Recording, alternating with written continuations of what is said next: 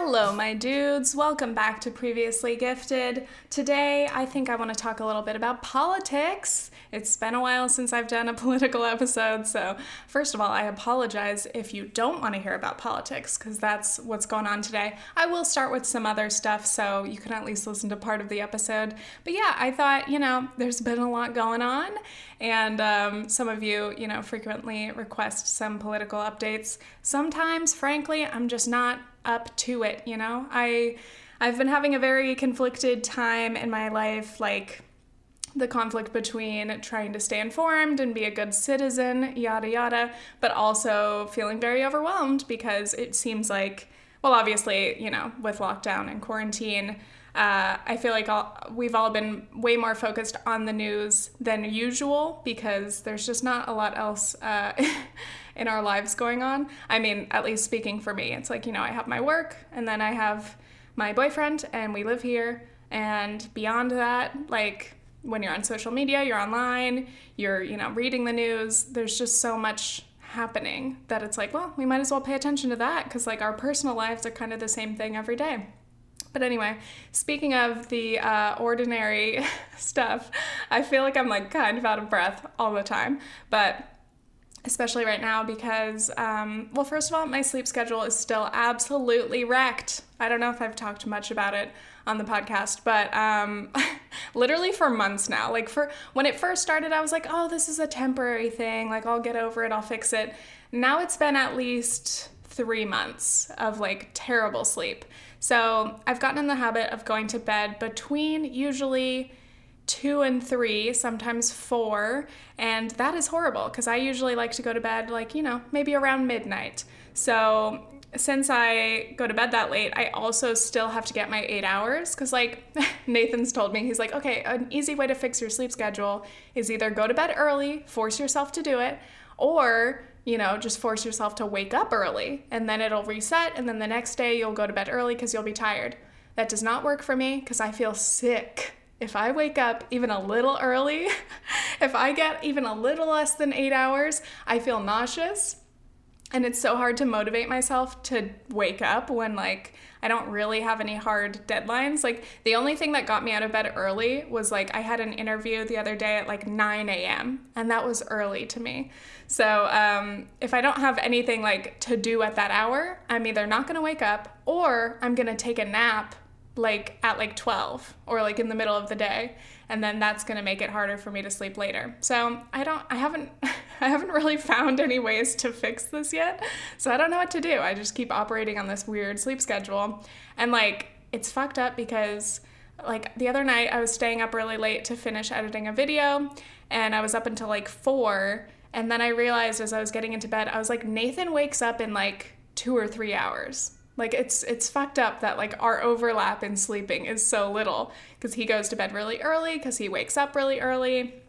And just like our schedules are so like opposite right now, but uh, hopefully I can fix that. I don't know how. If you have any tips, uh, let me know. I bought melatonin the other day because I was like, oh, maybe I should try this. But I hate taking anything. Like, if it's anything more than like an Advil, like the occasional painkiller, like literally Advil, ibuprofen, whatever. Um, if it's beyond that, I will, I don't know if I psych myself out. It must be my anxiety, my health anxiety. But like, I took one melatonin and I was up for like hours tossing and turning, anxious. And like, that's, that's a big problem of like why I can't sleep is like, I think I've been like subconsciously wanting to put off going to sleep because my anxiety hits right when I get into bed and right before I fall asleep. And then, you know, I'm like half awake and thinking that I can't breathe or thinking that I'm dying or, you know, feeling normal sensations in my body. And I'm like, oh, what's wrong with my wrist? Oh, do I have a blood clot in my leg? These are things that have happened recently. So, uh, yeah, not not having an easy time falling asleep, but luckily once I do fall asleep, I sleep pretty well. I sleep through the night and I get my eight hours. So it's okay, you know? I just need to, I don't know how to fix this. I know I need to do it gradually and I need to stop letting myself like do work late at night because I know my computer screen and all of that's not good. Um, I just need to start like an earlier night routine, which I actually have been doing. I recently have gotten back into, I like to do stretches at night, like simple stretch routines. Because, first of all, like yeah, like my lack of physical activity is horrible. Like I started getting calf cramps for no reason. Just my calves were always so tight. And I was like, oh, why is this happening? And then I was like, because I don't leave the house for four days at a time. And when I do, I'm walking from here to there to the kitchen and back. So I was like, okay, my body needs a little something in addition to some daily walks that I'm trying to do, even if it's just a short walk around the block, because again, I need fresh air, I need a little bit of movement. Um, but yeah, I do these night stretching routines. I like a YouTuber named Tom Merrick. I think he's called the Body Weight Warrior.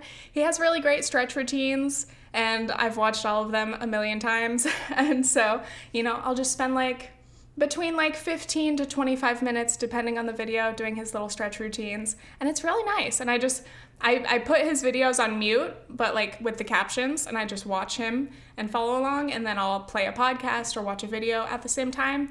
So then it like, I know you could use the stretch routine as like a time to like, you know, mellow your mind, start to kind of meditate a little, or just like not think about things. But I like to overstimulate myself with media, so I always have to be listening to something.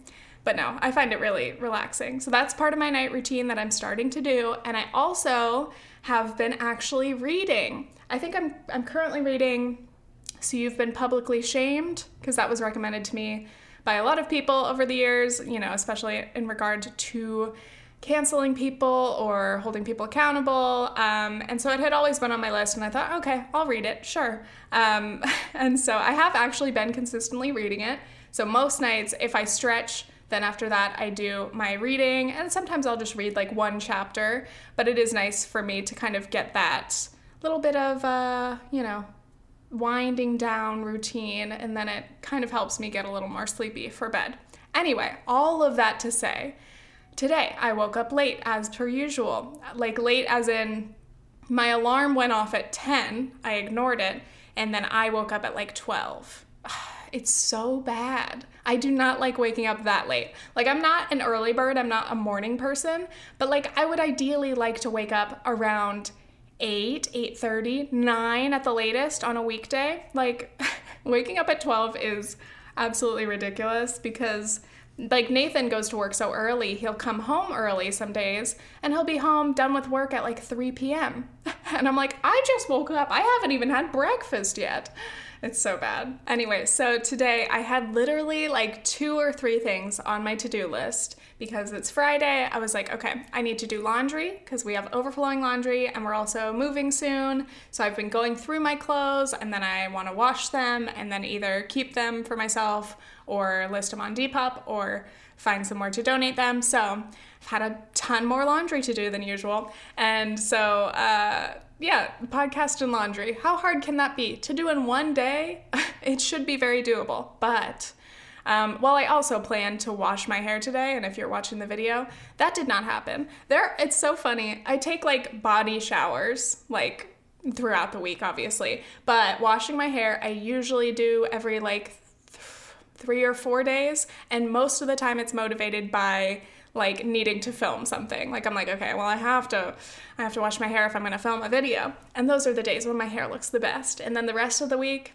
I've been trying to avoid dry shampoo because I went through a whole dry shampoo like extravaganza and like it just it builds up in my hair. I need like a clarifying something.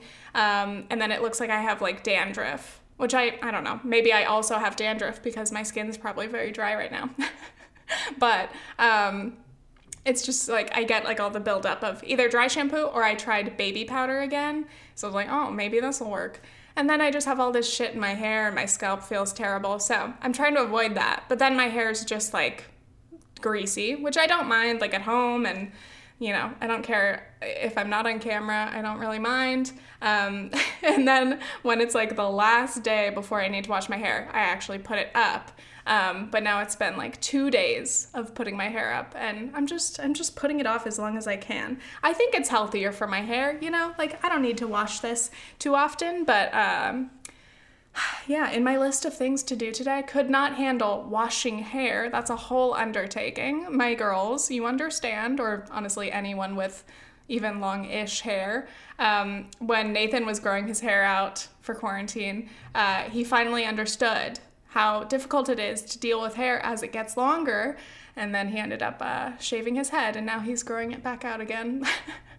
but anyway, my point is laundry, yes. So I live in a building with a laundry room downstairs. It's shared between everyone, and there's a good number of washers and dryers. And usually it's not a problem to be able to do the like two, maybe three loads. But sometimes I have to wash my bedding too, or lots of towels. And then I'm like, oh, I need like four washers. Like, is this gonna happen? So I go down today and I bring my like two loads of laundry I get down there, it's empty. I'm like, yes, thank God. So I'm like, cool, I can use as many washers as I need. I need like three. So I did my two, and then I remembered I didn't grab my towels. And because we're moving, everything is packed up. Nathan's been obsessed with packing things like way too early. Like, we're moving in a week. Oh, we're moving in a week. Cool. Um, and Nathan's been like, for the past week and a half. If you can see the video, he's been taking down my decorations. He's been packing up our little knickknacks and things, which is good. It's good to get a head start. But I feel like we got started a little too early, and now our whole apartment is in disarray because it's like half packed and half put away, and it feels so empty. Like we we've put a bunch of stuff on Facebook Marketplace, and like I just I have no tables anymore. I have like our rugs are gone, some of them. Anyway, so it just feels very weird and it's felt like this for too long. So Nathan keeps packing things away. He gets very excited. Like the other day, I was doing my Depop orders and I knew I had envelopes that I had bought for these packages and I couldn't find them. And I was so angry all of a sudden. I had like the shortest temper about this one thing. And I texted Nathan, I was like, Did you get rid of my envelopes? Hello, hello, I need them. And he's at work, you know? And um, he's like, oh, I think I packed them. They're in a box. And I was like, oh my God. I was so angry. I was seething. I think I was just like, I was trying to get my errands done, trying to knock out my to do list, and now this was an obstacle. So I had to move a bunch of boxes and then find the box, open the box, take the envelopes out, repackage, tape the box, put them all back. And for some reason, that angered me a lot. Anyway, short fuse on that day. So there keeps being little items that I need where I'm like, where's my Sharpie? Like, where are all of my Sharpies? Did you pack them away? and I don't blame him. Again, he's trying to be organized and proactive, but I keep being mad that things are not exactly how I want them to be. So we packed away most of our towels and we've only left like our one set of towels. We're like, oh, we can just wash them and then we'll have our one set. So today I'm doing my laundry and I forget to wash our towels and I go, God, okay, I'm gonna have to go get them. So I was like, okay, it's fine. Like the laundry room's empty. I'll go grab them. I, I come upstairs. I get the towels. I come back downstairs and suddenly the laundry room is full. All the other washers are taken. And I'm like, I literally missed my moment. It was a matter of like a few minutes, and now everything's ruined. Again, it's not a big deal, but um, I was like, well, this is going to throw off everything now because then I'm going to put the other stuff in the dryers and then the other one's going to have to be in the washers and it's going to be on different times. And in the middle of all this, I'm trying to record a podcast episode. So I'm trying to think in advance like, can I record part of the podcast in this 20 minutes, which is me right now before I have to go grab stuff out of the dryer? Um, these are all just such like, you know, not not big issues, but when I have to do laundry, it is not a simple undertaking. It is not just one thing out of like 10 that I can get done in a day. If I'm doing laundry, it is going to take up half of my day and most of my energy and all of my patience. But again, I'm very lucky that we have a laundry building or a laundry floor in our building because um, I'm glad I don't have to go to like, you know, an actual laundromat because like that would actually require like my full day and attention. So at least I can get little things done in between. Um, but also, I've just been dreaming of in unit laundry. And, you know, in New York City, that's very rare. That's a huge luxury. And um, as we were apartment hunting, some of the things on my list were like, okay, I need a dishwasher because I'm lazy and I need I need a dishwasher. And Nathan is very impatient when I leave dishes in the sink. Like, I think he's like probably more of a type A organized person, and I'm more like, what? I can leave the dishes out for a little. They're soaking. I bet you guys are cringing at that. Um, I'm definitely not like the roommate who's gonna leave dirty dishes for like three days, but will I leave them all day? yes. and so having a dishwasher is a must need. Have like when we were doing the search, I was like, if we can get an in unit washer dryer, that would be clutch. That would be everything. That would change my life. And um, a few of the places we had considered did have in unit washer dryers, but the one we ended up getting is not uh, does not have that, uh, but it does still have laundry in the building. So I'm like, okay, it's fine, but like my frustrations with uh, with laundry. I don't know. I mean, like I could be super bougie and like pay for like a laundry service, like those wash and dry services. Um, but I'm not trying to spend any more money on laundry, and like it's really not that big of an inconvenience. Like one task I have to do maybe once a week. Um, but I thought I would be nice and do it today instead of waiting for like the weekend weekend because even then it's like even on the weekends like somehow two whole days is gone between like oh we have an errand to run and then we have to grocery shop that takes up half a day I think like my quarantine brain is just getting very impatient with like everything's the same and I have to do all these silly little tasks and and and then it's the next week and I have to do the things again, you know?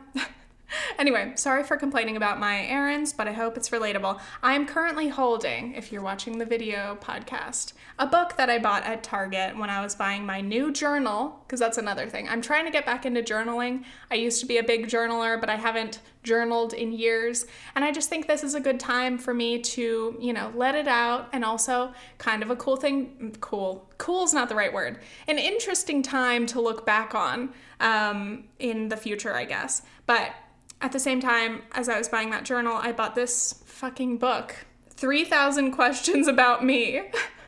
and I was like, I can use these questions on the podcast as like an icebreaker. And so this might be a new uh, segment on the podcast just to get us, you know, rolling before we get into the actual topics. Some of these questions are good, some of them are way too deep, and some of them are way too silly. So there's a little bit of a mix. Like, okay, number one in this book. What is your idea of perfect happiness? I'm like, oh my god, okay, we don't have time for this. That could be its own podcast episode. So I'm gonna try to find a question really quick that we can maybe, maybe talk about today. Wow. What is the trait you most deplore in yourself? I'm like, oh, don't get me started. Maybe I should wait. I'm gonna I'm gonna read them really quick and then I will respond. Three, two, one. Okay, I think I will address that tough question. What is the trait you most deplore in yourself? Um, oh God. Essentially, right off the top of my head, I guess I would say just my general low energy ness. I don't know if this is natural. I don't know if it's like my personality or if it's more of a physical thing. For whatever reasons, maybe I'm just more low energy. But I do really dislike that about myself. I've I've gotten to a point where I'm a lot more forgiving of myself, so I'm not like trying to be mean, but it is true. Like again, when I'm talking about I have two tasks in the day, like that should not necessarily be like maxing me out. And I understand, you know, obviously people with chronic pain or chronic illnesses, you understand, you know, the spoon theory and and that kind of a an idea where you have limited energy and that's totally valid and you should never beat yourself up for that or feel lazy. There is no such thing as laziness, but um I do get very impatient or frustrated with myself that I I think mentally I want to be that kind of very energetic like motivated person and sometimes I mentally feel like that, but I think physically I am just I'm just low energy. I'm or maybe you could call it chill. I'm mellow um, for slightly more positive spins on that. Um, but I really do wish I was more capable for example, like Nathan, this is something I really admire about him. He is that opposite type of personality where, like, he'll wake up early, he'll get immediately to work, he's very efficient. And then when he, you know, he does his whole workday, and when he's done, he's done, and like, that's it. He gets everything done that he needs to do. And like, it's hilarious when, like, for example, we're cleaning the apartment. Like, oop, my timer's going off. I'm gonna have to leave in a second.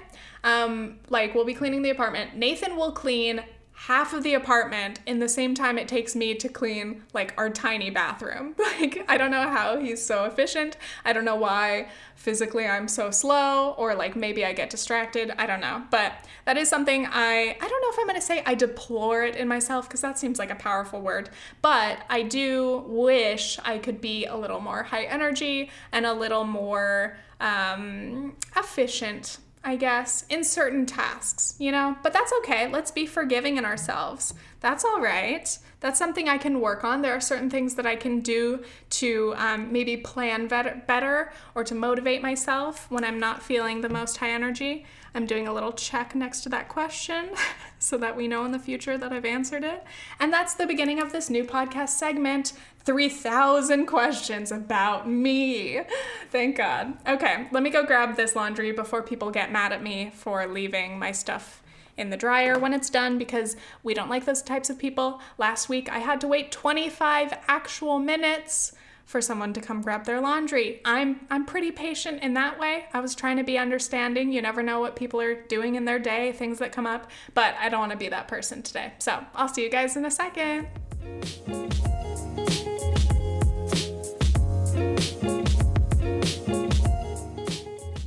We're back. All right, so we will get into the political section now. I asked you guys on Instagram for some questions, and I pretty much am just gonna like recap my beliefs and stuff for those of you who haven't listened to the podcast or haven't heard my political um, positions vaguely. And then people ask some questions about the Biden administration and everything, and also some questions about the New York City mayoral race. So let's just jump in. First, some people asked, um, Are you a Marxist?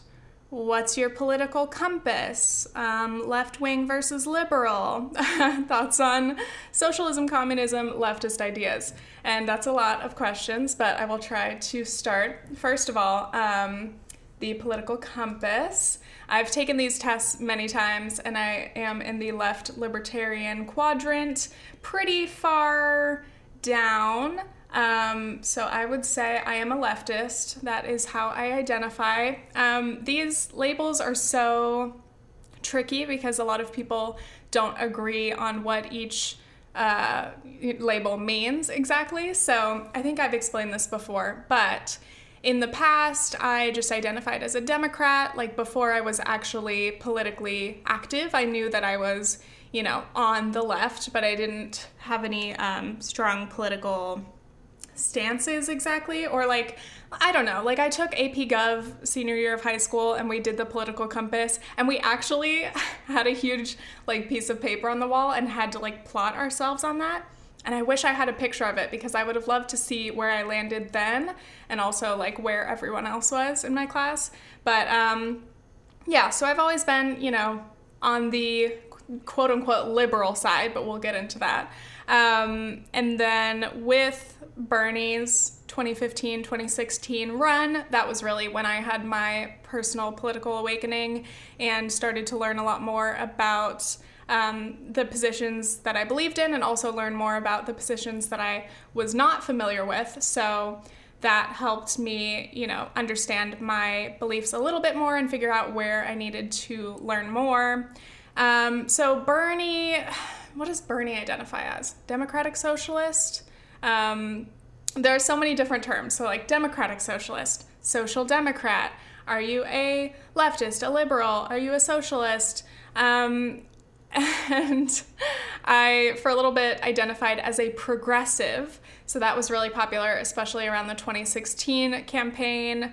Um, that was a distinction, from my opinion, from like the standard Democrats who kind of go with the, you know, the party elites or the party insiders, the Clinton type pol- politicians who have, you know, been career politicians, um, who are very much for the status quo of the Democratic Party. So progressives are supposed to be, you know, for progress, obviously. So unlike conservatives who might want to keep things the same or are more toward, you know, you know, again, the status quo, progressives want to, to move forward in various ways. So in 2016, that was pretty much like, are you for Medicare for all? Are you for an increased minimum wage? Are you for you know, basically Bernie's whole platform. But even at the time, there were a lot of Hillary Clinton supporters who would say that they're progressives as well, but there was obviously a lot of infighting between the Bernie Sanders, which is definitely the further left part of the Democratic voter base, and the more uh, center left Clinton voters. So, yes, for a bit I identified as a progressive, and then over time I feel like I feel like everyone started to call themselves progressive, and that's what gets really confusing. Is like you'll have these even like center right politicians trying to insist that they're progressives. Like, for example, Biden. Like, Biden, we should all know that he is not a far left or like a leftist politician but it became this kind of branding where it was like, oh, everyone wants like Pelosi, you know, like these old school politicians. That I'm a progressive. I'm the most progressive politician you'll ever see. It's like, come on, you want to compare like a Bernie Sanders or an AOC to those politicians? There are huge distinctions in their voting records and the policies that they are promoting. So clearly, there's a big difference there, and we can't all use that same label. Um, so you bring us to 2020 this whole election, I voiced a lot of my frustration with the moderate Democrats, such as Klobuchar or um, Pete Buttigieg, and kind of the flip flopping that we saw a lot during the primary. Politicians were trying out like what what lane should they be in because obviously the uh, Democratic primary was so crowded. Are you gonna be the far left candidate? Well, if you're not Bernie Sanders, that's already taken. Elizabeth Warren tried to be kind of in that realm. Um, but again, it was generally agreed that Bernie's further left than than Warren. And then there were lots of people trying to label them, themselves as progressives or as the the moderate candidate, the choice that um, supposedly is supposed to be more appealing. You know, the moderate Democrats were the ones who were like, we could win over some, you know, never Trump Republicans. We can win over the independents.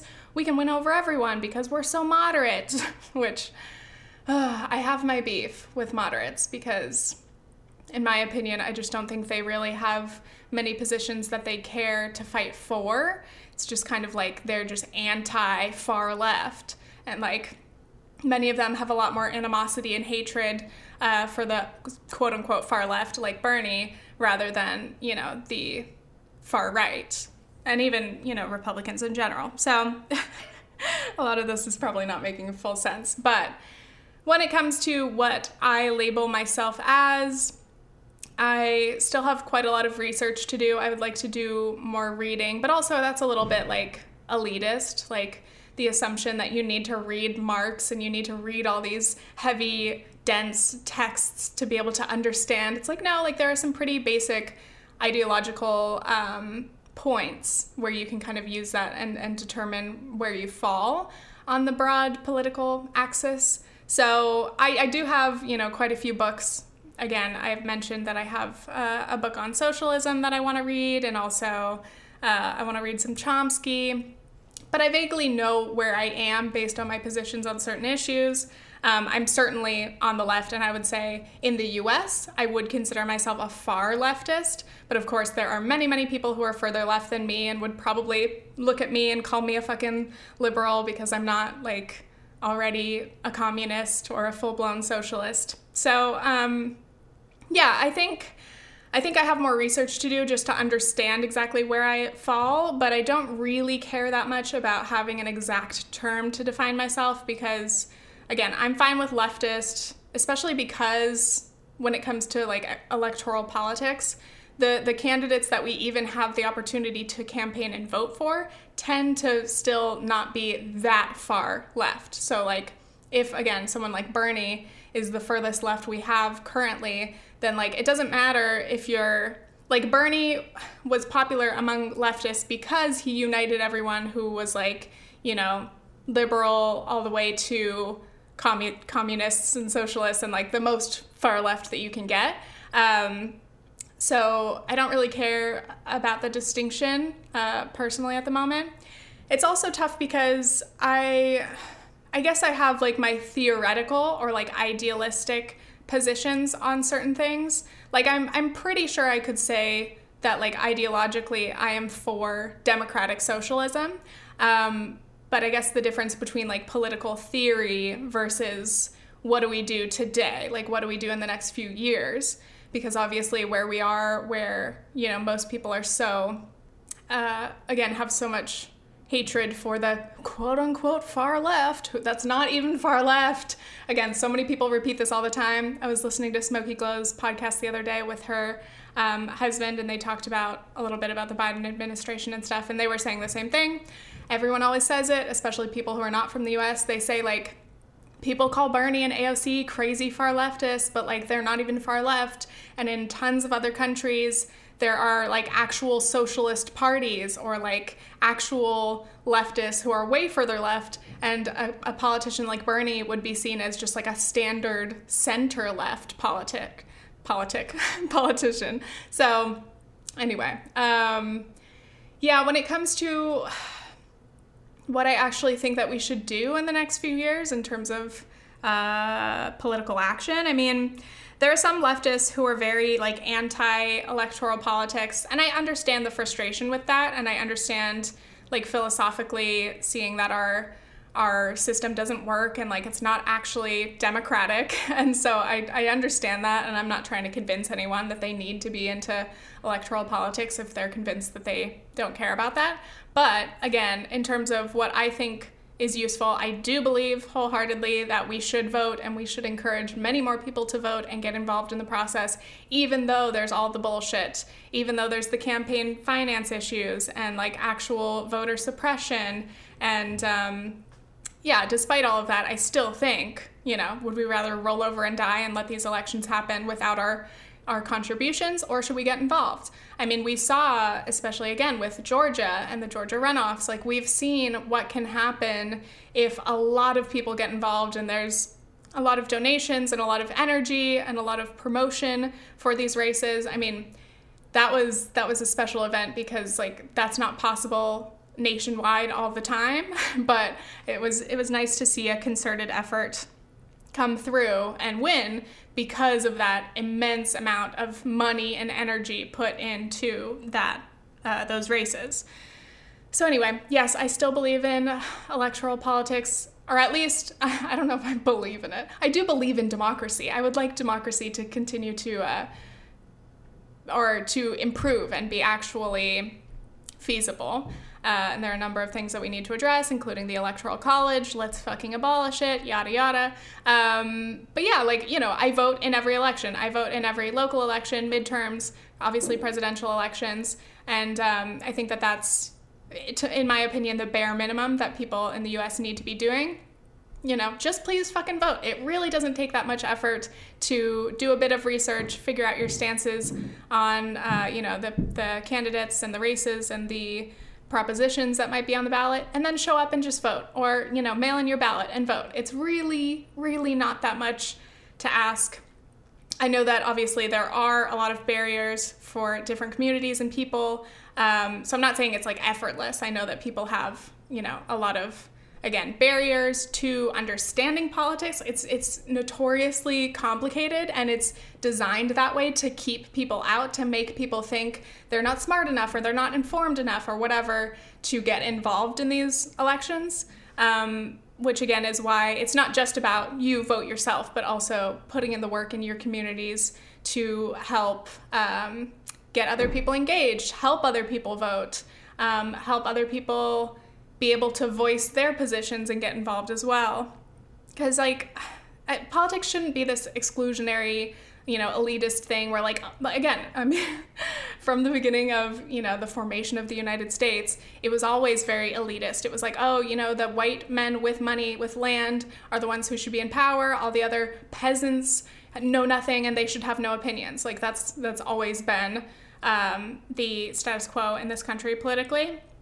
But it would be absolutely ridiculous to think that you know, working class people or poor people don't understand politics. If anything, they understand political issues more than anyone because all of these issues affect their lives extremely powerfully. So, fuck the elitism. Uh, let's help people get involved. Let's let's help people.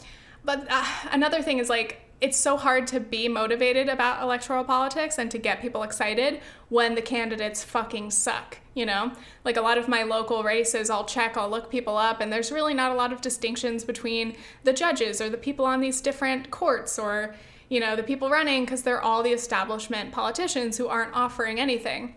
And that's why primaries are really important. And if you do have any you know, new insurgent kind of candidates that actually have a platform and policies that you believe in. That's why we really have to increase turnout, especially in primaries, because like the machine is going to try to squash them. And I've seen that happen here in Queens. There's the Queens machine. Um, and you know we saw like tiffany caban's race uh, i think it was for district attorney oops it was too long ago i've already forgotten the details but like it's very true that like the establishment is not just like, oh, these are career politicians, they've been in it a long time. It's not just that. It's the fact that uh, there's so much power and actual corruption behind them. And of course, they will fight tooth and nail to keep the new people out and to keep the people out who are actually trying to change things. Whew, that was a lot. Um, yeah, so all of that to say, yep, I still vote. I still want to, you know, encourage and help people vote. But there's also a, a point where like like during basically after Bernie's campaign ended, um, a lot of my excitement and my energy kind of died because like there was no way that I was suddenly just gonna be like, oh yeah, like Biden totally fucking deserves the nomination. I'm all for Biden. Like let me go promote Biden. Like because Biden's platform did not and does not align with me, at least in terms of Democratic politics. Like, obviously, I'm closer to fucking Biden than Trump or any other Republicans, but like, mm, he's not giving us a lot. So I definitely couldn't like overnight switch and just be like, let's be enthusiastic about Biden, like, let's get out the vote. So, like, you probably didn't see me post a lot of like pro Biden or pro Democratic Party stuff, but I will share general like vote you know information but even that it's like i felt very deflated and i felt very discouraged and it's that's the the danger of the establishment squashing these important candidates like Bernie is like it kills all of that excitement. Like, for example, the inauguration, like one fucking picture of Bernie sitting in a coat with fucking mittens on goes viral. And like you can tell how even just like his most basic actions resonate so much with uh, people, especially young people. And again, we're not just voting for or supporting Bernie or candidates like him for the fucking memes, okay? It's just that he means a lot to us, if I could say so. You know, he does mean a lot to me as a political figure. I'm still trying to stay away from the hero worship, you know, aside from my like 20 Bernie fucking stickers and my 10 Bernie t shirts. He is in, an inspiring person to me, but also he's a politician, therefore he works for the people, and he's not a god you know, we need to hold him accountable just like anybody else, yada yada. But anyway, uh, out of all the politicians that we have though, yeah, Bernie's Bernie's my man, and I will not hide the fact that I have a lot of uh, a lot of love for him as a figure, I guess. That's very contradictory to what I just said. anyway.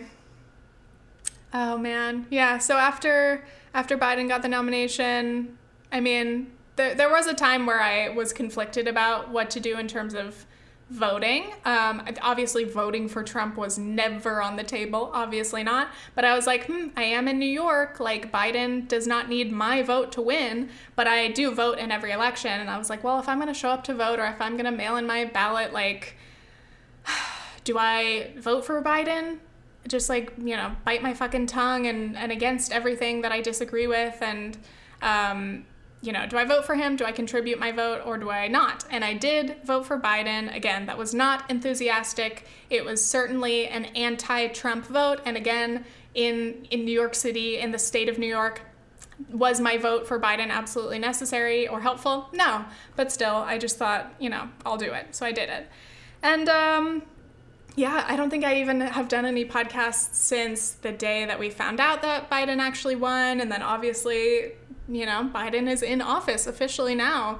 And it feels so surreal to say because um, I haven't been very engaged. Again, like, uh, I, I absolutely stay informed and I stay engaged during elections. But beyond that, like, I don't really care about the day to day bullshit. I care about the important shit. I care about the things that that need uh, engagement. But like, I'm not gonna just like obsessively read all the shit that like is really inconsequential. So again, that's another part of my conflict about like how much news consumption is necessary. It's like you know, being informed is good, but what does that mean? Does that mean you have to know every little bit of everything that's happening all the time? I don't think so. Um, but there are more consequential issues that we absolutely should stay informed and engaged in. Um, yeah, so the inauguration, I mean, I woke up late that day, unsurprisingly, but I did watch a bit of it on uh, YouTube live and I was like, wow, this is this is a moment. I again, I just feel so like dejected and I think in some ways I'm kind of underestimating the significance of this new administration, but also obviously I'm discouraged and not feeling excited uh, about what's to come. But saying bye bitch to Trump, like hello, like that that certainly has brought me a lot of joy. And the day of the inauguration I was like I can't even imagine how fucking bad Trump must be feeling right now. Therefore I am happy. You know it's like it's that that simple. In terms of what I expect from a Biden administration that was a question that some people also had for me. Um, I mean Someone also asked about the backpedaling in terms of the $2,000 stimulus checks and then deciding, oh, the $600 that was just paid out is part of it, therefore we'll only pay people 1400 more. And I guess as of now, Biden had said that that was that was a day one thing, like we're going to get people these checks and now it's like I think they're already kind of pushing that off to a future date, which is, you know, disappointing but not surprising. And I think that's going to be the epitome of the Biden administration, which I already kind of expected from, you know, the time that he even put his fucking hat in the race for the primary. Um, I think there was a Kelly Stamps video recently where she said that, like, disappointed but not surprised. And I'm like, yes, yep, that's kind of, that is definitely a collective mood. She wasn't talking about politics, but um, it's relevant. What do I expect from the Biden administration? I mean, it's so frustrating because the Democrats have all the fucking power right now, and would they actually use it to be fucking bold and do all the shit we need? Like, yes, we should be getting monthly stimulus checks. We should be having, you know, rent relief, mortgage relief for everyone. We should have um, Medicare for fucking all, you know? like, those are the basics. Those are the bare minimum. And yes, of course, handling the vaccine rollout and, um, trying to manage the pandemic from now on.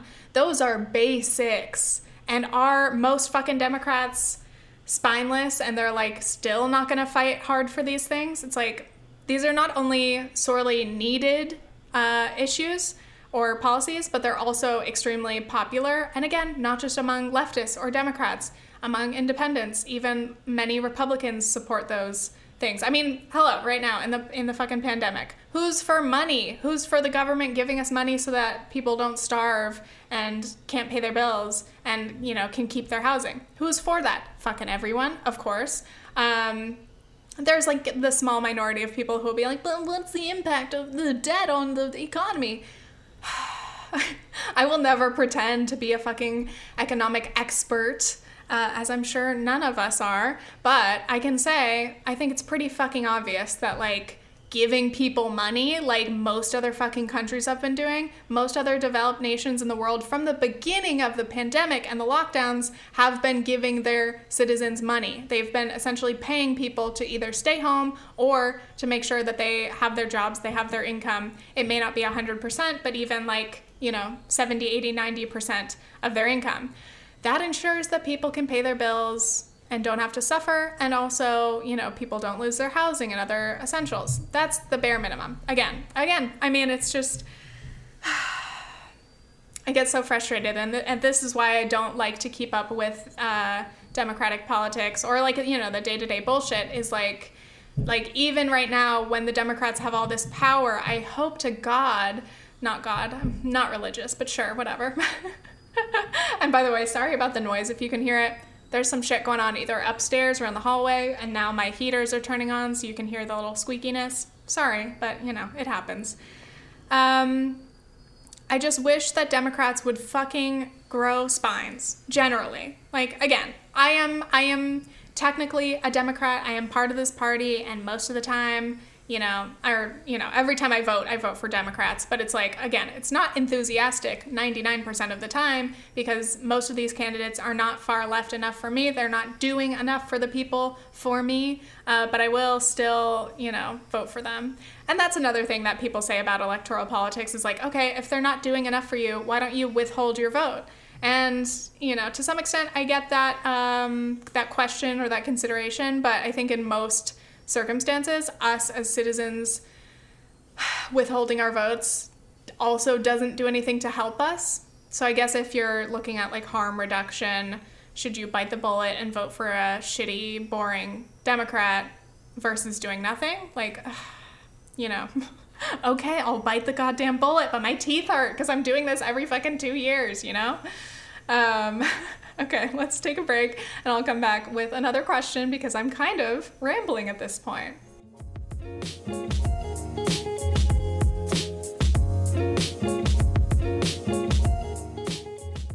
And we're back. So, a few people had asked me thoughts on Andrew Yang for NYC mayor. And first of all, I recently got a call from a survey, like a political survey uh, service, and for some reason now I always actually answer them.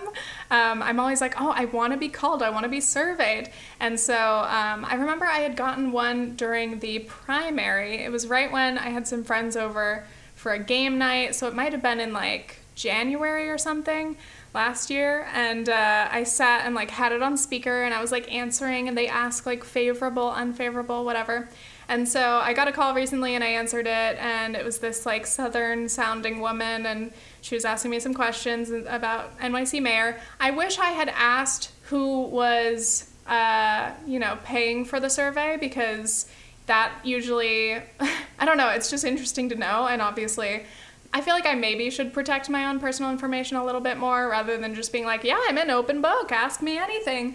But I I like to answer because I've done I've done a little bit of phone banking in the past, and it's such a hard uh, job, and it's it's hard to get people to even answer the phone and talk to you, let alone go through the whole survey or thing that you're calling about. So I like to be nice and sit and answer.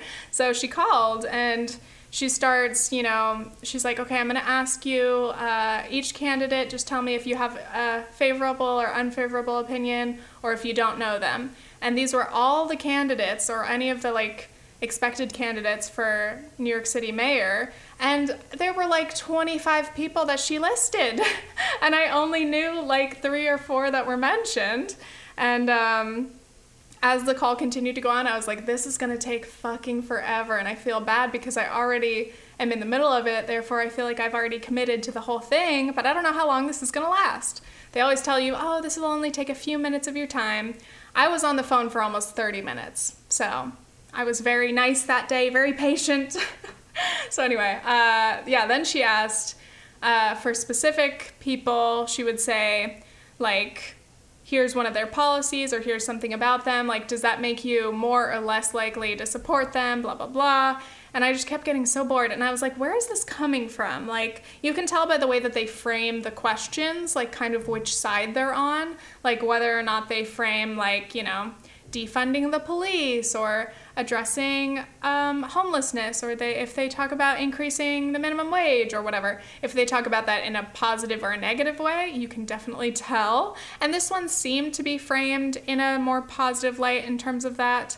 Um, and then the more like negatively framed uh, candidates were like, oh, this is like a de Blasio person, like this is an establishment person. Oh, did you know they had this scandal about this? So it was interesting. But um, by the end of the call, I was like, I still don't know who the hell I'd want to vote for. I mean, I think that this race is a while away, at least the summer, I think. Um, but yes, Andrew Yang, who was one of the 2020 Democratic presidential candidates, uh, is also running for New York City mayor. And I think I talked about him on the podcast like a year or two ago. And I, for some reason, had thought that like he was from California, but he is from New York. He's, you know, I don't know if he's born and raised, but he's lived in New York for like 20, 25 years. So he is a New Yorker. And um, I mean, I like Yang. I like him as a person as far as you can parasocially. Uh, but there were some things during the primary that made me obviously like I was never Yang Gang. Like I'm Bernie. Hello. Um, and I think he like flip flopped a little bit on like Medicare for all and some other issues that are really important to me. So like that made me like not dislike him, but like you know he lost some points in my book for those uh, positions and. Obviously, he's the universal basic income guy, which I am in favor of. Um, I've always been really fascinated by the concept of a basic income, and I think that it could be a great way to help ensure, um, you know, essentially you could, in theory, wipe out poverty if everyone does, in fact, get a um, basic income. Well, this is where it gets tricky because some, some universal basic income proposals try to wipe out or replace any kind of welfare or social safety net. And if that universal basic income doesn't include other welfare or other benefits, then it's possible that people can still be below the poverty line with UBI. So it really does depend on the specifics. Ideally, I think we would have, again, we would still have social programs like, you know, Section 8 housing vouchers and EBT food stamps. We should also um, still have any sort of you know, obviously social security, disability payments, um, and then also, you know, other like family support payments. And if UBI is factored into that, UBI should help lift people over the poverty line. Um, so yeah, that's that's my thought, and I haven't really paid close attention to what Yang has been up to. After his uh, campaign ended, he ended up being, I think, a like a mainstream media news commentator for a little while to obviously keep himself in the public eye, and uh, he definitely still had ideas of continuing his political career. So that's where we are today Yang for New York City mayor. Out of everyone who's running, again, I think he's the person that I know the most. not really familiar with New York City um, politicians because I've only lived here the past few years.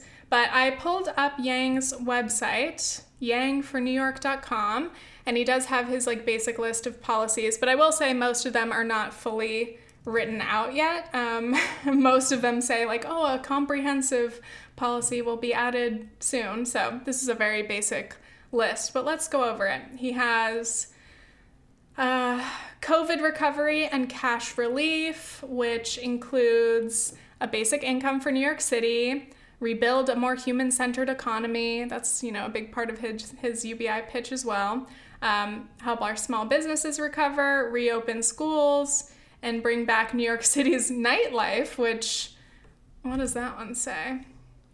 Yes, he wants he wants a culture, society, and nightlife uh, coordinator or something like that. Like he wants a new position, like somebody who's in charge of handling that. Because he says, quote, nightlife is one of the things that makes New York New York. I see it as int- int- shit, integral uh, to our economy and culture.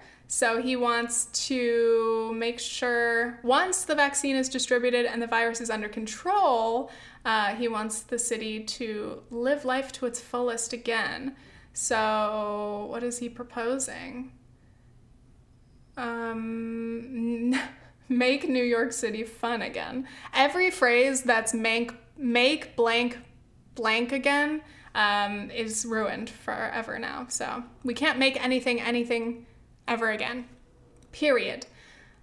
Um, I don't really care to get into the, the depths of this, but I mean, it, it, does say make outdoor dining a part of New York City, which I agree with. I think it would be cool if um, outdoor dining was more accessible and regular. Obviously, it's still tricky during the winter because of the cold, and you either need like strong heaters. I've laughed when I've seen those like outdoor structures that are like outdoor dining, quote unquote, but they're like fully built, like fully enclosed.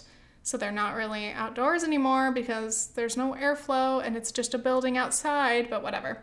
Um, some sort of outdoor dining, you know, in terms of being COVID safe for right now, obviously needs to have a lot of ventilation, but I mean, I still do not care to be dining outdoors, especially during the winter, but okay.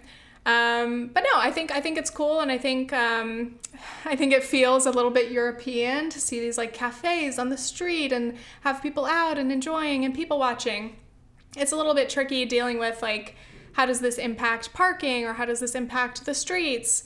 Um, obviously, New York has a lot of traffic and a big traffic problem, and there have been a lot of plans to transition the city from such a car heavy city to a more walkable city and a more pedestrian and bike friendly city.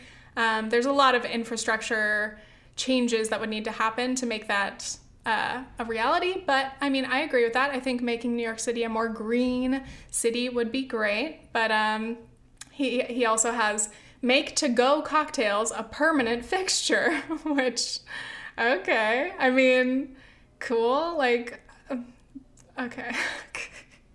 Again, I'm like, cool policy, I guess, but also like, is that a top priority? I would not say so. He says. Um, we don't need to make New York City the next Bourbon Street to make New York City living more fun.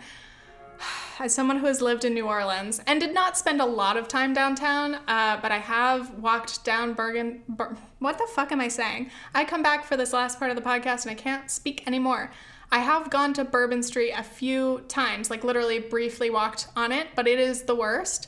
There is, um, I mean, okay, to me, Times Square and Bourbon Street are like kind of on an equal level of hell and places that I do not want to be and do not want to spend time.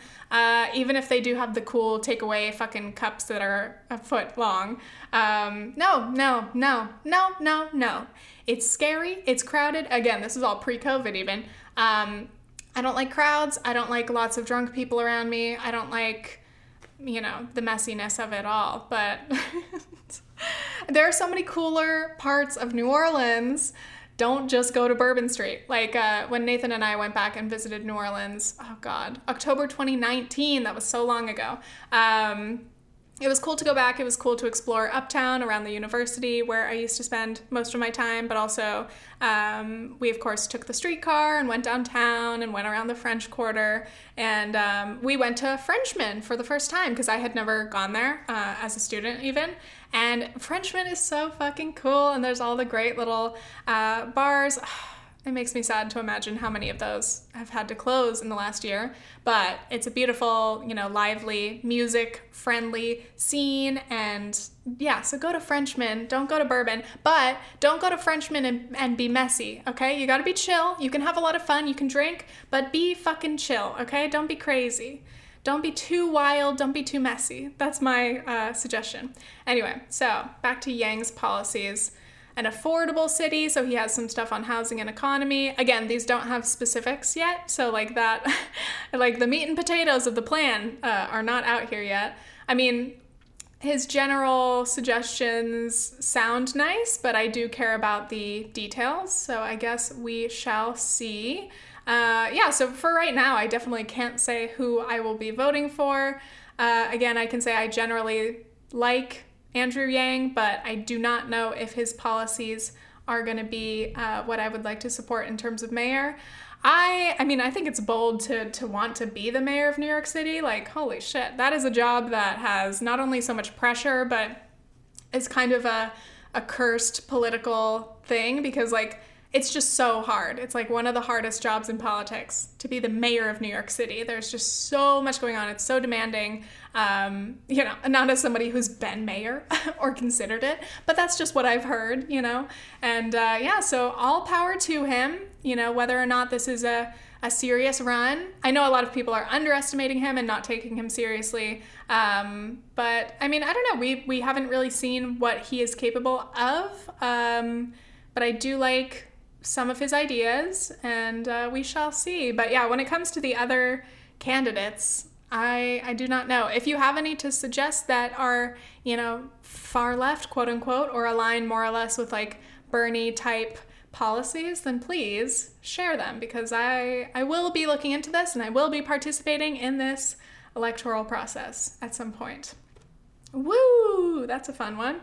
And then we got a couple of other questions just to end off the podcast. Um, someone had asked, or a couple of people asked, Do you have friends who you greatly disagree with about politics? And I always find these questions interesting. Um, friends? I'd say no. Like, I do not have any Republican friends, none.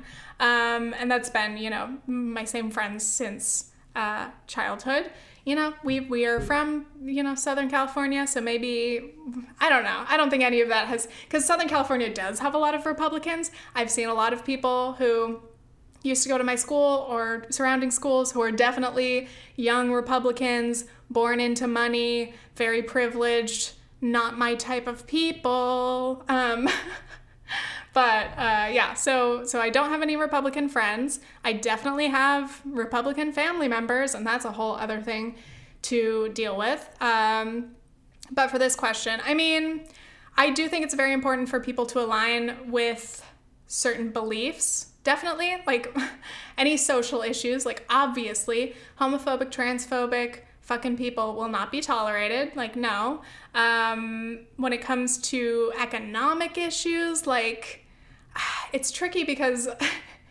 you know you kind of get the, like the libertarians who are like oh i'm you know socially progressive but i'm economically conservative. Actually i don't even know if that lines up with libertarians. Maybe they'll be like you know i just i just think like you know people on welfare are lazy trash and i'm like oh my god like holy shit i'm like if you believe that it would be very difficult for me to be your friend because we would just disagree on so many central things. Like, I don't need to sit and have like intense political conversations with my friends at all times, but I do think there has to be that kind of shared understanding because that just contributes to everything else in your life and in your interactions and your relationships. Like, you know, if we go to a restaurant, out of the pandemic times, are you gonna tip generously? Are you going to be kind to your server? Like, I just think like if you're a certain type of person who would be rude to your server or tip badly or not tip, that's shitty. Okay. So I think there, you know, I don't know if it's correlation does not equal causation, but like there's correlation there between certain conservative ideologies and certain behaviors that I do not accept. So yeah, it's tough. I mean, I don't know. People always talk about like, oh, like the the left talks about like being tolerant of all people, but they're intolerant of conservatives and Republicans. It's like, uh, yeah, you got us. Ooh, we're not tolerant of neo Nazis. Sorry. Uh, I think being a tolerant person um, is, which isn't the question, but to me, being a tolerant person entails like respecting everyone and not um, not harming people or wishing harm or whatever on anyone based on like their lifestyle choices, sure, race, ethnicity, can't talk, um, sexuality, gender identity, whatever. Like tolerance is, oh, cool, you're that. All right. Now, when it comes to, oh, cool, you're a Republican or a conservative or alt right or a neo Nazi, now I'm not going to say that's cool. And I'm not going to say I'm tolerant of that because um, there are certain ideologies that do actively cause harm. So I, I, guess the distinction is I am tolerant of things that do not cause harm. Like, you know, if it doesn't cause harm, why would I have a problem with it? But if you do have harmful uh, beliefs, I'm not going to tolerate that. I think it's pretty simple. I think most people understand that, but it's always used as like a gotcha thing, like, oh, the intolerant left. like, okay, okay, whatever. Um, so anyway, like, I, I want to think that I'm open to having conversations with people, but like, just like I would not align with someone who's like anti choice in terms of abortion, anti welfare, so, social safety net, thinks that like they shouldn't be taxed and that public services are bullshit and anti Medicare for all. Like, like just all of these things that I believe in. I'm like, mm, we just wouldn't get along. We would not be jazzed together. Uh, it would be very difficult to reconcile those essential differences. Jumping in to add, um, by the way, that when it comes to like being friends with people who don't agree with you perfectly, I think even just among my friends on the left, quote unquote, like anyone between a far leftist, full blown socialist, all the way to like a kind of more moderate Democrat, like I do have friends who are more, you know, like standard Democrat, like liberal, like totally loved Clinton and maybe they're hype for Biden. I mean, I can't think of anyone who's like hype for Biden, but anyway, my point is just like yes, I have friends that I disagree with in the sense that I think even among the left, there's a lot of disagreement and a lot of infighting, which could be its own whole podcast episode.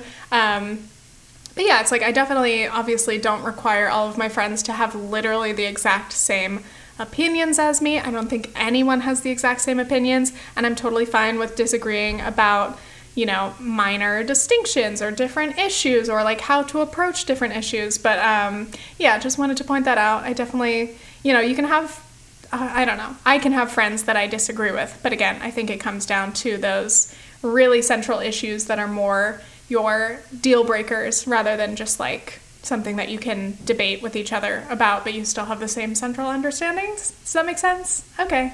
And you know, some people ask, like, what do you do about, you know, for uh, family members? This is a tricky thing, and that's why so many of us have those struggles is like it's not the same thing. Like you don't necessarily pick your family you know the family that you're born into or whatever. So um, you can have your chosen family which i think is a great thing but you know many of us are still connected to and and involved with our families. And um, i don't know i don't have any advice in terms of what to do with those uh, interactions but there has been the question raised recently of like especially involving black lives matter and these um, you know, racial issues and like what do you do with your racist family members or friends or acquaintances, people in your life? Do you call them out or do you cut them off? And, you know, I've never been one to cut people off, especially not family, because first of all, I'm just not confrontational in that way, but also um, I, I just personally don't think that's the most effective thing for me. Um, if I were to cut off everyone that I politically disagree with within my family.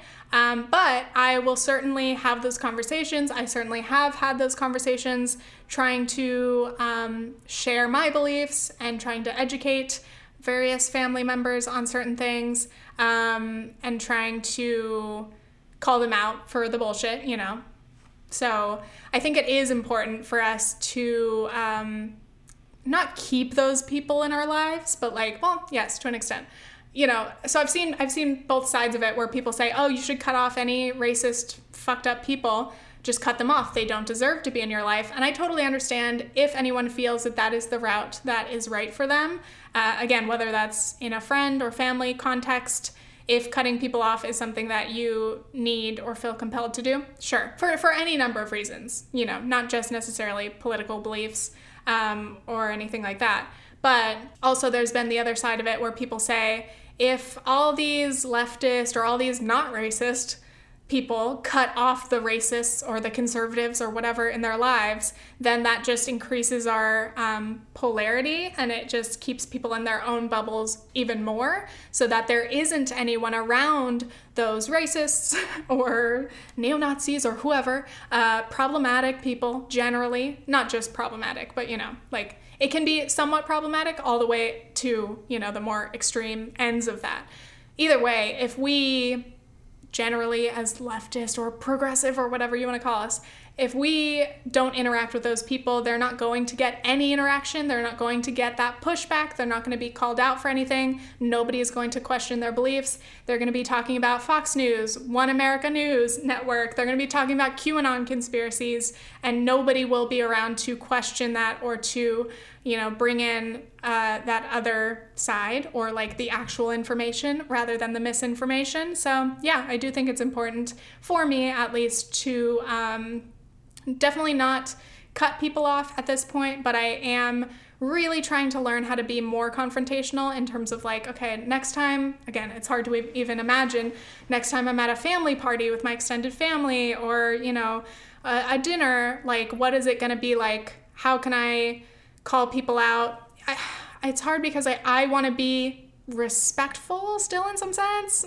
but then, like, why should I be respectful if someone's being terrible, you know? Um, but I think there are, I'd say, more productive ways to have these conversations. And I don't think that just yelling at people or immediately calling them, you know, racist, horrible, blah, blah, blah. I don't think that's productive, even though it may be entirely true and it may be an emotional or whatever reaction that you want. You want to call those people out and you want to say it to their face. But in terms of like, how do we change people's minds? How do we shift people's worldview? Like, that's not going to be productive. And that might not be your aim. It might not be your aim to be productive and have a safe, you know, respectable conversation. Uh, sorry, this whole thing is all very like hypothetical and on both sides, and that might not be right for you. But um, yeah, I'm, I'm still just trying to consider in my own life what my route is and what I believe to be the best decisions to hopefully inspire some change or even have questions and have those important conversations and let people know that certain things are not you know not acceptable and why um, or certain things are fucked up and why. So hopefully you can uh, change people's minds but it's fucked up but it's also hard because especially when you're talking about like older people like you know there are always people who say like oh they're old. They're just going to be that way. There's nothing we can do to, to change them. And I disagree. I think even when you're old, of course, you'll probably be more stubborn and more set in your ways, but I think people can change at any age or they can be introduced to new ideas or concepts or perspectives at any time. But I also think, like, what are we gonna do for the young people? What are we gonna do for kids? Because, of course, there are, you know, certain people with ideologies I completely disagree with having kids and raising them every day. And, like, how do we how do we, in terms of education or in terms of culture uh, or communities, how do we save, quote unquote, those kids from being raised into those same harmful ideologies that their parents have? Um, it happens, it's definitely possible. I would say more often than not, myself and my friends um, do disagree with our own families and parents about a number of things. So it is possible to grow up and be independent of your upbringing in terms of your ideology, your politics, your beliefs, your ethics. Um, but yeah, I, I think a lot of it does come down to like your actual education and those other situations in your life that become learning moments or that that um, teach you things so anyway, uh, I don't know. It's different though because again, I grew up in California, Southern California, and our education, I would say, is at least center. You know, I definitely did not grow up, for example, in a southern place where like you know they teach evolution or no no sorry i said that wrong where they teach creationism instead of evolution um, you know there are, there are schools that are still teaching that today like literally will not acknowledge the science of evolution and will only consider creationism and religion as the explanation for uh, human life. So yikes. Uh, so yeah education is certainly something that systemically needs to be sorted and i don't know how we can do that on a nationwide scale. You know, obviously each state can establish its own curriculum and each school district. So, like, that's where it gets really um, difficult because, of course, certain states have different ideologies that they want to indoctrinate their children into. And, you know, uh, yikes, dude. I don't know if there are any education specialists listening, teachers, professionals um, who can weigh in on you know what that struggle is actually like and what what can be done. I mean, maybe local, hello, maybe local communities can you know petition and become involved and try to talk with the school board. I would assume are ways to affect change in your community. But um, sorry, but yeah, I again I don't have an answer for that, but.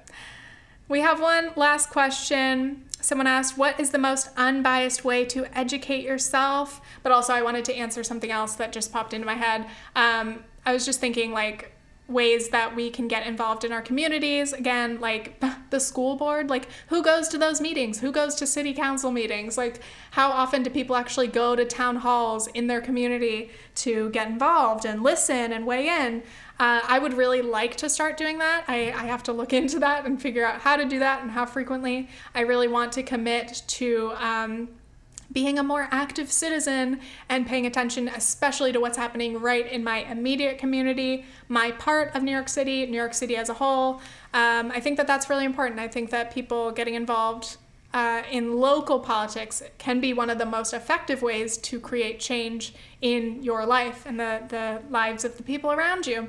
Um, I'm also looking into more mutual aid in my immediate area because I want to support, you know, whether it's like a community pantry or um, book donations or book clubs or uh, things that I can fund in terms of clothing or housing, like anything, anything involving my community. I really want to be more connected to my community. Um, it's something I think about, especially in terms of New York City. Obviously, everyone moving into a new city or any place that is experiencing gentrification, which is almost everywhere, um, it's it's unavoidable to be part of that gentrification, unfortunately. But I think there are things that you can do to minimize your harm and hopefully be a positive part of your community. And I think a lot of that involves like some supporting local small businesses, for example, and um, getting to know your community, like the real community that's like been there before the gentrifiers, and um, yeah, not not becoming this isolated bubble of like, you know, new people moving in who have nothing to do with the roots of your area. So yeah, I know it's not it's it's an imperfect thing, and I'm definitely not an expert. Again, I, I want to do more research about gentrification and New York City and the history of different boroughs and, and areas, neighborhoods. Um, and yeah, I wanna I wanna do what I can to hopefully be a positive part of my neighborhood. Okay, well my voice is going out and my heater is turning on again, so I will leave it at that. So there we are. Thank you guys so much for listening to this episode of the podcast. If you enjoyed it, please make sure to leave a comment if you're watching on YouTube or leave a review on Apple Podcasts if you would like. I appreciate the support. I'm glad that you guys are enjoying this. Um, and I will be back next week with another podcast episode. Okay, thanks. Bye.